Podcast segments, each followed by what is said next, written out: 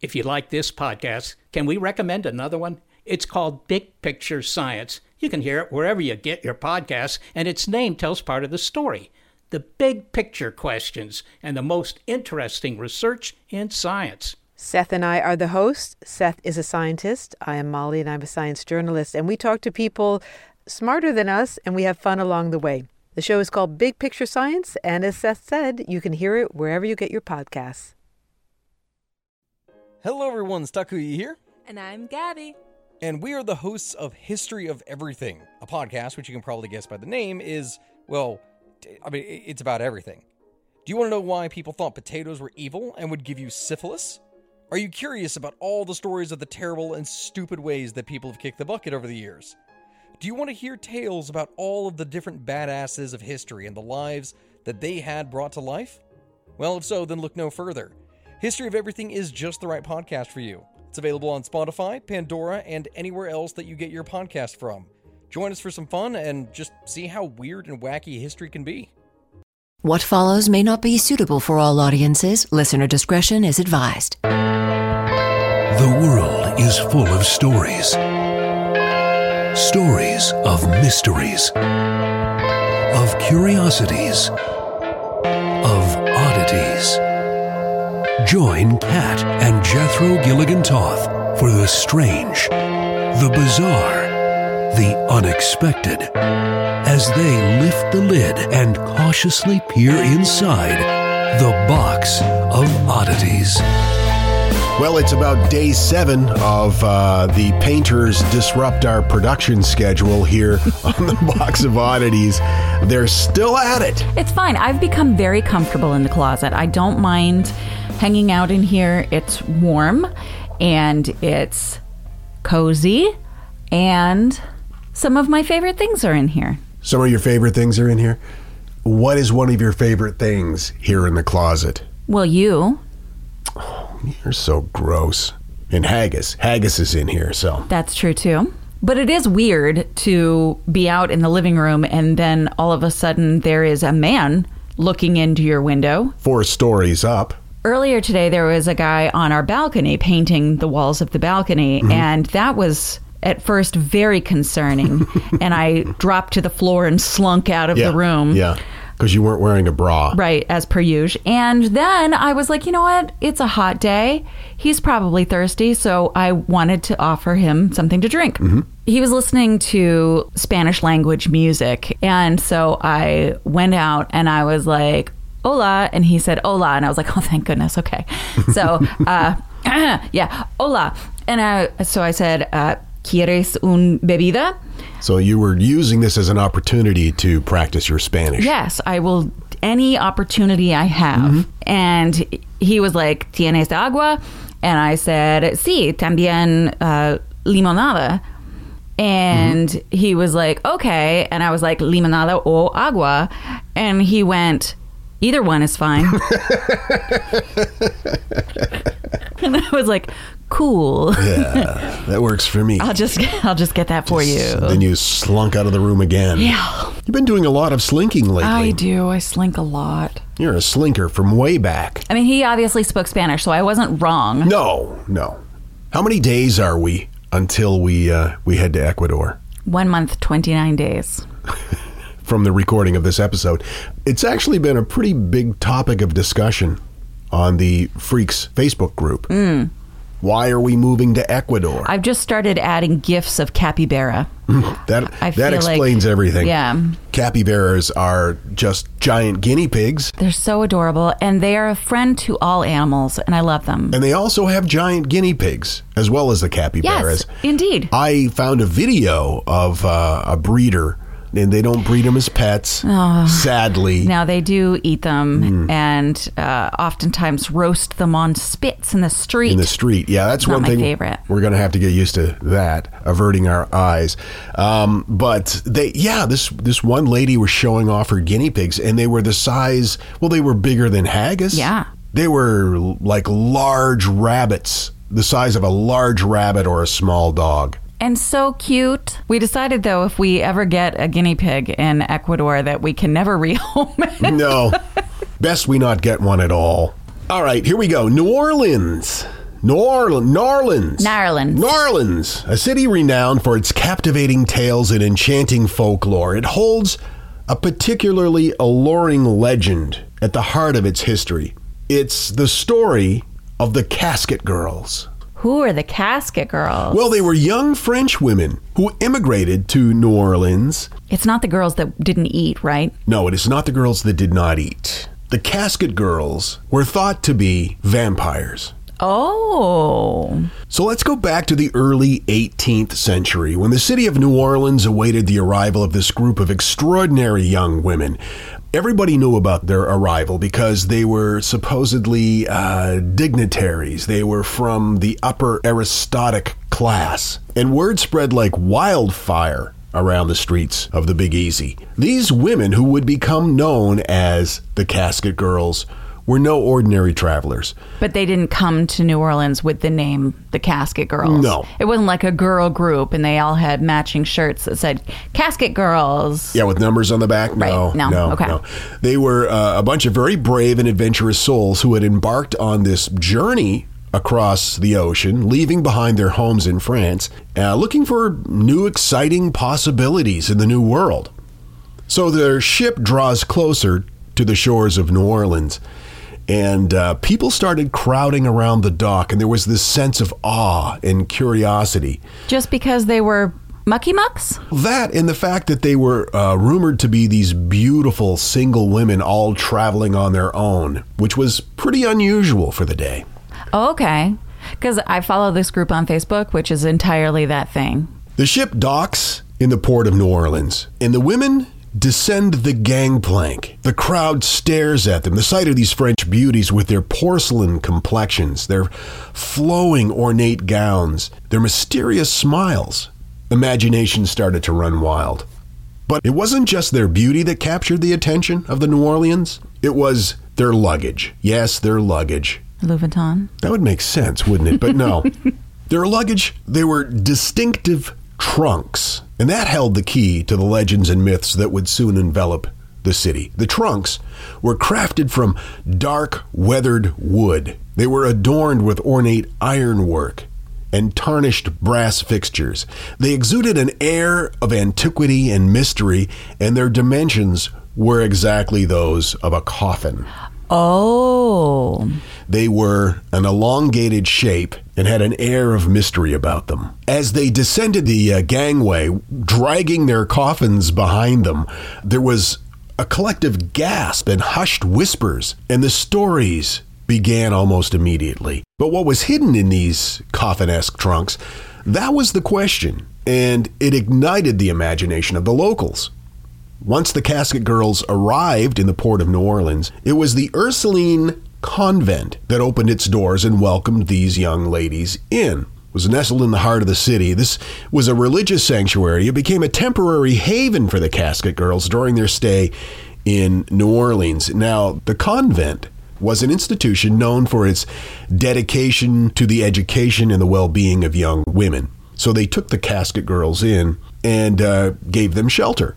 Meanwhile, everybody else in town is like, What do you think is in those caskets? Do you think it's bats? The nuns, wearing their distinctive habits, they greeted the arrivals and took them to the convent. Within the sacred walls of this convent, the casket girls found sanctuary from the streets of New Orleans, and the convent's peaceful gardens and hallowed halls provided a respite from the unfamiliarity of their new surroundings, offering a little bit of peace and solace and perhaps even some familiarity. It was inside the walls of the convent. People started speculating that amid the sacred silence in the stained glass windows, something evil dwelt.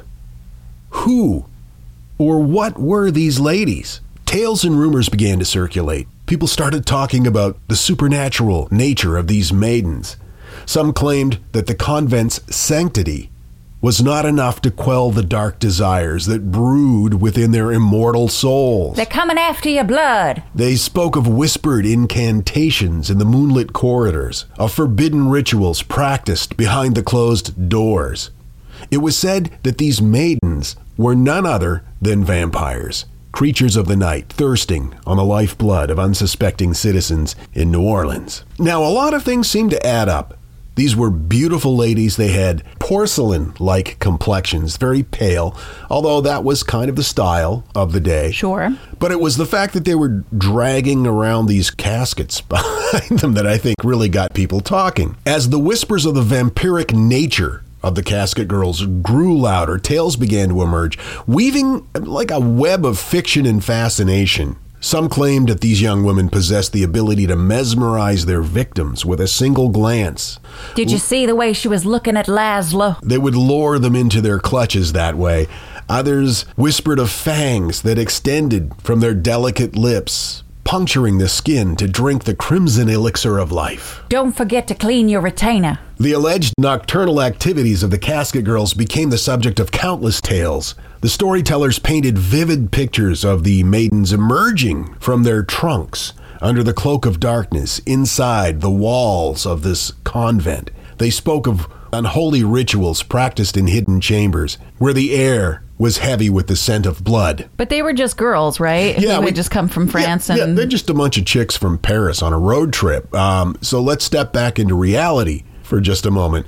As with many legends, the truth lies somewhere between the layers of imagination and fantasy. The reality is far more grounded. The trunks carried by the casket girls just held their possessions, their cherished mementos from home, the practical necessities for building a new life in this new city. They were not coffins for vampires, but just their Samsonite. Can you imagine how ridiculous that must have seemed to these girls? like they're just like, "Oh my gosh, look at how neat it is here." I oh. Why is everyone looking at us like this? Why is everybody wearing garlic around their necks? So strange. It was the ominous appearance of the trunks that uh, kind of kicked it all off. They held no vampires or creatures of the night, just stuff. No mirrors though, I bet. The casket girls, like countless other immigrants and settlers of the time, sought to build a new life in the new world. That was just their reason for coming, was to go on an adventure and start a new life. And they brought with them their traditions, their hopes, their dreams, and uh, their luggage that looked like a coffin. So the tale of the casket girls, although surrounded somewhat in mystery because we don't know all the intricate details, does offer a glimpse into the enchanting folklore. New Orleans is known to have a history of vampire folklore and tradition. sure. Apparently people were pretty eager to buy into it. Today, the legacy of the Casket Girls lives on in the collective consciousness of the city. They represent a symbol of resilience and adventure and the allure of the unknown. While the specifics of their fate has been lost to history, it's That believed. was actually going to be my next question is do we know like did they stick around? Nope. Were they like, "No, you guys are weird. We're leaving." they left the convent and we don't know where they went for sure, but it's believed that many of them went on to marry and establish families in the city itself. But the truth, really, we just don't know. So, next time you're wandering through the streets of the Crescent City, envision those casket like trunks as more than objects of curiosity. They're reminders of the women who braved the unknown carried their dreams and aspirations to the new country in luggage that looked like a casket. My source information The Vampire of New Orleans, the historic collection by Carolyn Long, and The Casket Girls of New Orleans How the Legend of the Vampire Brides Began by Patrice Markey, also Huffington Post. But that didn't sound as fancy. When Johann Rahl received the letter on Christmas Day 1776, he put it away to read later. Maybe he thought it was a season's greeting and wanted to save it for the fireside. But what it actually was, was a warning, delivered to the Hessian colonel, letting him know that General George Washington was crossing the Delaware and would soon attack his forces. The next day, when Rahl lost the Battle of Trenton and died from two colonial Boxing Day musket balls, the letter was found, unopened in his vest pocket. As someone with 15,000 unread emails in his inbox, I feel like there's a lesson there. Oh well, this is The Constant, a history of getting things wrong. I'm Mark Chrisler. Every episode, we look at the bad ideas, mistakes, and accidents that misshaped our world. Find us at constantpodcast.com or wherever you get your podcasts.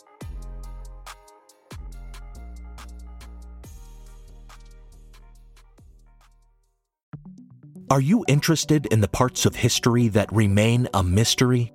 Do you want to learn more about the historical myths and misconceptions used to prop up false belief today?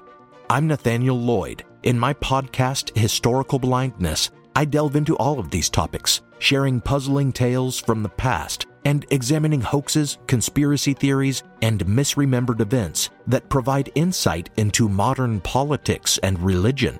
Find out what's real and what's not when it comes to famous conspiracy theories, like those surrounding notorious assassinations and secret societies.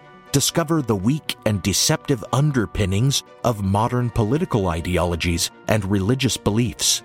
Join me as I attempt to shed some light on our historical blind spots.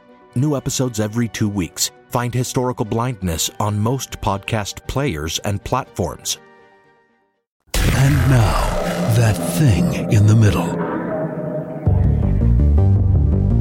Welcome, dear thrill seekers, to the Sweeney Todd of horticulture, the poison gardens of Alnwick. Nestled in the heart of Northumberland, this sinister sanctuary hosts over 100 deadly plants, each more lethal than the last. Here, the gardener's motto is if you touch, you just might forget your own name, or possibly stop breathing. Housed behind black iron gates, warning signs litter the landscape, reminding visitors to not so much as breathe too deeply when near certain specimens. There's deadly nightshade and a strychnine tree. But it's not all doom and gloom. The Duchess of Northumberland opened this lethal labyrinth in 2005, intending it to be an educational experience, albeit one that might kill you. So if you fancy flirting with danger or yearn for a botanical Game of Thrones, visit Alnwick Poison Garden, where some plants are so poisonous they're grown inside cages. So don't sniff the flowers too closely. It might just be the last thing you do. I wanted to mention that Rick Steves liked our birthday tweet. Rick Steves. Legendary travel vlogger Rick Steves. We're big Rick Steves fans. I am obsessed with Rick Steves and everything that he does. I actually love Rick Steves and Rick Stein so much, and I just think it's funny that they're both named Rick, and they I just want to hang out with Rick Steves and Rick Stein. and they're both travel show hosts. Yeah. Yeah. Anyway, I tweeted Rick Steves for his birthday, and I was like, "We hope to hang out with you someday. You can take us to all the hidden gems of the area, and we'll tell you about the spookies." And he liked it. He liked my tweet. So you're pretty much besties now with Rick Steves. yeah, I also photoshopped a um, lake monster into a photo of him next to what I think is the Rhine. Got an email from Natasha who said, uh, Box of Oddities Effect, I just watched an episode of 48 Hours last night about a kidnapped sex slave victim. I bitched all night to my husband that they did not do justice explaining the torment that this woman went through. This morning I turned on box 285 and I'll be damned if you guys nailed it. Yeah. Colleen Stan. Yeah, that was a rough one. Hey, this is unrelated, but I wanted to mention it. Uh, I was reading an article, a collection of uh, scammer tweets and, and emails, some of the ridiculous, most ridiculous ones people had ever received. And I took a screenshot of this one. This one just blows my mind. It says, Hi, neighbor. Test confirmed that I was sick with a coronavirus. Doctors said that in the week I will leave the world. My parents will be left without my support. And at this time, you will live enjoying. I think this is unfair, and I suggest you pay me. What am I sitting at home and don't try to infect your home? Life or money? Hurry up. Every hour I hate you more and more. Oh, oh my goodness. Here's my Bitcoin address. Wow. We got a message from Lorna in Mexico City. Hey guys, just started listening to you on WBCQ, which is the uh, shortwave radio station that we're broadcasting on. The planet. Yeah, it's uh, 7.490 megahertz. I've never listened to podcasts before, but I'm really enjoying you in the lineup. Well, that's thoughtful. Yeah. The Planet, the uh, shortwave radio station uh, that she's talking about, has been running our back catalog for, what, maybe a month and a half? Something like that. Tuesday nights, 8 o'clock East Coast time. Um, and again, it's uh, if you're into short wave, the frequency is 7.490 megahertz. It's a huge radio station. They say that it's, uh, if not the most powerful radio station in the world, one of the most powerful radio stations in the world. It's part of our global dominance strategy. yeah, and we've got an hour on Tuesdays, so I just uh, chucked two episodes together and Off it goes. off it goes. Into the ether. it's been kind of fun, actually. It's the podcast that's like that hidden pothole in the highway. Once you're in the middle of it, there's no going back. This is the Box of Oddities. I wanted to first say thanks to Autumn for sending me a link to this. And she did this a long time ago, and I'm just now getting around to it. One, because we do get a lot of topic suggestions, mm-hmm. and I love that. But also because there's part of this that makes me sad, and so I didn't want to do it, but I'm doing it anyway. Thanks, Autumn. Where do you think the largest population of camels live? The largest population of camels. Mm-hmm. Uh, I'm going to have to say Egypt. Okay, no. Native homelands of camels would be, you know, Egypt, Arabia, uh, Mongolia. That's generally Yeah. where you'll find what you think of, of right. Mm-hmm. camels. But the largest population of camels in the world is found in Australia. In Australia. And these camels are wreaking havoc. That is surprising. Not as surprising as if you know there it was Chicago. That would be more surprising, but I never would have guessed. There's actually a huge population of camels that live in Chicago. They arrived not long ago with uh, coffins, and they are just trying to live their lives. Anyway, Australia, known for its unique wildlife, is really grappling with an ecological issue this incredible and ever increasing population of feral camels. Now, parts of coastal Australia were settled by the British from the late 1700s onward, and inland expeditions began to take place with regularity. But covering such extreme distances in the rugged Australian outback was tough on traditional pack animals like horses, which generally lacked the staying power for long, hot days of travel. The solution? Obviously, camels. They were first introduced to Australia in the 19th century for transportation and exploration purposes. Of course, we got to see what's next. We got to see what's out there. Mm-hmm. And even though you are in no way discovering this land, sir, they thought they were. It was gross. Anyway, between 1870 and 1920, as many as 20,000 camels were imported to Australia from the Arabian Peninsula, India, and Afghanistan. With the camels came 2,000 handlers or cameleers from the same regions. And they were well suited for the harsh desert conditions of the Australian outback. But as technology grew and modern transportation became a thing, camels became redundant and one by one they were released into the wild. They just let them go. They just let them go. Hmm. In one sense, I'm glad they did that, Mm-hmm. you know, because they're free, but it's not their neighborhood. It's not their neighborhood, but camels do really well there. How well? Real well. It's estimated that between 80 and 90% of the foliage that grows in Australia, camels will eat it. 80 to 90%. Yeah, like they're not real discerning. They're just like, what's this? It's green. I'll eat it. Wow. Which is kind of a problem. Do they wander into residential neighborhoods? They sure do. Eat shrubs? Yup. Oh, no. And in search of water, destroy pipes and toilets and anything else they can get their hands on. Or hooves. A camel destroyed my toilet. Yeah. Now, camels in Australia aren't wild, but feral. Feral animals are domesticated animals that live in the wild after escaping or being released from captivity. And according to the International Union for the Conservation of Nature, the only true wild camel is Camelus The double humped camel, which is separate from any other form of camel, and did that separating about 700,000 years ago. Wow. As of 2017, only about 900 to 1,000 of those camels exist in the wild in northwest China and southwest Mongolia. They're considered critically endangered. So these are feral camels.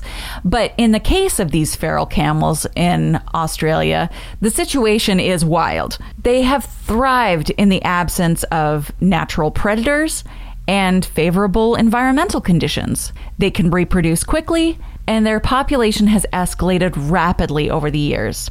According to a 2018 BBC article, the government supported website Feral Scan, which monitors invasive species, puts the current number between 1 and 1.2 million, with this amount reportedly doubling every 8 to 9 years. Ooh. Wow. Now, initially, without details, some, like myself, might think camels, awesome.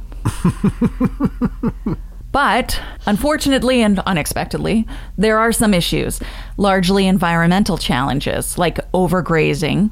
Camels are voracious eaters, and in arid regions where resources are already limited, their overgrazing is a real problem. Not to mention their toilet destruction. That, that, that too. Water depletion. Australia is obviously very arid and they deal with a lot of water scarcity. Feral camels compound this issue because they will travel long, long distances to find water sources and then they will deplete it. Hmm. Habitat destruction. Feral camels trample vegetation, they destroy trees, they alter ecosystems, which has a cascading effect on other species that depend on these habitats for existence.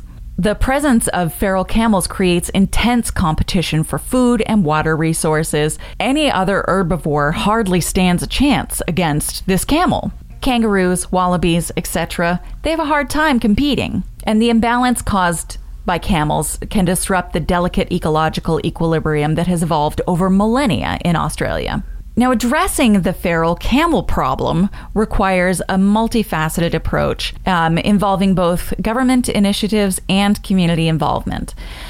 Sadly, part of their solution has involved culling. Targeted programs involving helicopters and marksmen try to reduce the numbers this way. Wow. There's also efforts underway to encourage commercial use of feral camels, including capturing them for export for meat production and tourism activities such as camel rides. This approach aims to control the population while offering economic benefits. They're giving the camels jobs. Right. There's also research ongoing about how to implement fertility control methods. Like if there was some sort of airborne birth control that you could release that would affect just camels. Camels and camels only. Right. That might help slow the reproduction, which is really one of the big problems. Also, indigenous land management, collaborating with indigenous communities who possess traditional knowledge and experience with these camels, they can provide valuable insight for managing feral camel populations and do it sustainably. Now, some Australians have tried to turn the situation into a positive. An example is the Summerland camels, which now graze more than 550 camels on its 850 acre organic farm in Queensland, and the Q Camel Dairy. They boast the benefits of camel's milk and camel's milk products, which are high in essential unsaturated fatty acids hmm. and vitamin C. They offer a range of camel milk dairy goods, and that makes a lot of sense. These camels don't belong to anyone, and if you can just like scoop some up and start milking them, Yeah. you know, Everybody wins. Agreed. It's obviously a complex environmental challenge, and the culling has raised a lot of eyebrows. A lot of people are opposed to the idea of just hmm. sending helicopters out with guns, Sure. shooting the camels. The controlled growth of these imported animals has triggered a series of ecological consequences, and it's worth noting that efforts to manage feral camels should be carried out with care and consideration for animal welfare. Humanely handling and culling processes and exploring alternatives to lethal control like relocation or adoption programs can help strike a balance between conservation and ethical treatment, especially since it's not like these camels are dicks. They're just cameling. Well, If they're busting up my toilet, then, you know, they're being a dick. They're just trying to get to the water. It's not their fault they're there in the first place. Furthermore, public awareness and education campaigns play a vital role in fostering a sense of responsibility and understanding when it comes to introducing species, especially those that could end up being invasive or harmful. This is a great example of don't do that. There are a lot of examples of that, and many of them right here in Florida. Oh, Florida is a great example of it. Because this environment is so welcoming to so many. Mm-hmm. And as urban sprawl continues, there aren't a lot of natural predators. Those little lizards are everywhere. I don't hate it, but I know that it's not cool. I do love them. Yeah, word is that they uh, they hitched a ride on some uh, trade ships from the Caribbean back in the day, and now they're just freaking everywhere. Everywhere. And we had a two day period where we had a ton of frogs, but that is unrelated to everything that we've just talked about. I just I just really liked the, when all the frogs were here. When I lived in Florida before, and I had like a barbecue, I would always have to bang on the barbecue before I lit it. Get the lizards Get out. the lizards out of my barbecue. yeah. There are lizards in my barbecue. There's a great book called Out of Eden, which is entirely about invasive species Right. and how intense their damage and widespread consequences can be. You read that by mistake I did. I meant to read Dragons of Eden because you said you liked it. Because you were courting me. I was wooing you. I'm glad I read it though. It was a good book. you know how to talk to a man, quoting Carl Sagan. I had no chance. I didn't though. Instead, I was like, "How about that brown snake, huh?" And you're like, "Hmm." Cool. but then you read Dragons. Right, and then I did. Yeah, right. yeah. Anyway, that's the feral camel problem of Australia. Hey, if you're listening in Australia, I know we have a lot of freaks in Australia. Have you ever run into uh, feral camel issues? Did a camel break your toilet? We want to hear about it. Also, our friend and sometimes road manager, Amber, just got married, and she and her fellow went on their honeymoon to Australia and New Zealand. And she said that while they were in Australia, they saw someone wearing a Box of Oddities t shirt. Wow. Yeah. Crazy. I love that. I got my information from the BBC, from Pest Smart, from The Guardian, and of course, Wikipedia. Hey, don't forget we have merch. It's on our website, theboxofoddities.com, and uh, we invite you to browse through for all of your gift giving ideas. Also, if you have any suggestions for new merch, I am a designing right now. So keep it in mind. Curator at theboxofoddities.com, and we'll see you next time. Until then, keep flying that freak flag. Fly it proudly, you beautiful freak. And so, let it be known that the box of oddities belongs to you, and its fate is in your hands. Therefore, it's been requested by those to whom I report to beseech you for assistance. We ask but one thing of you to provide a five star rating and a positive review. True, that is two things. However, tis merely a five star rating and a positive review. Also, subscribe to us. Okay, so three things is all we ask. Three things and three things only. Henceforth, the Box of Oddities commits to the telling of stories. Stories of the strange, the bizarre, the unexpected.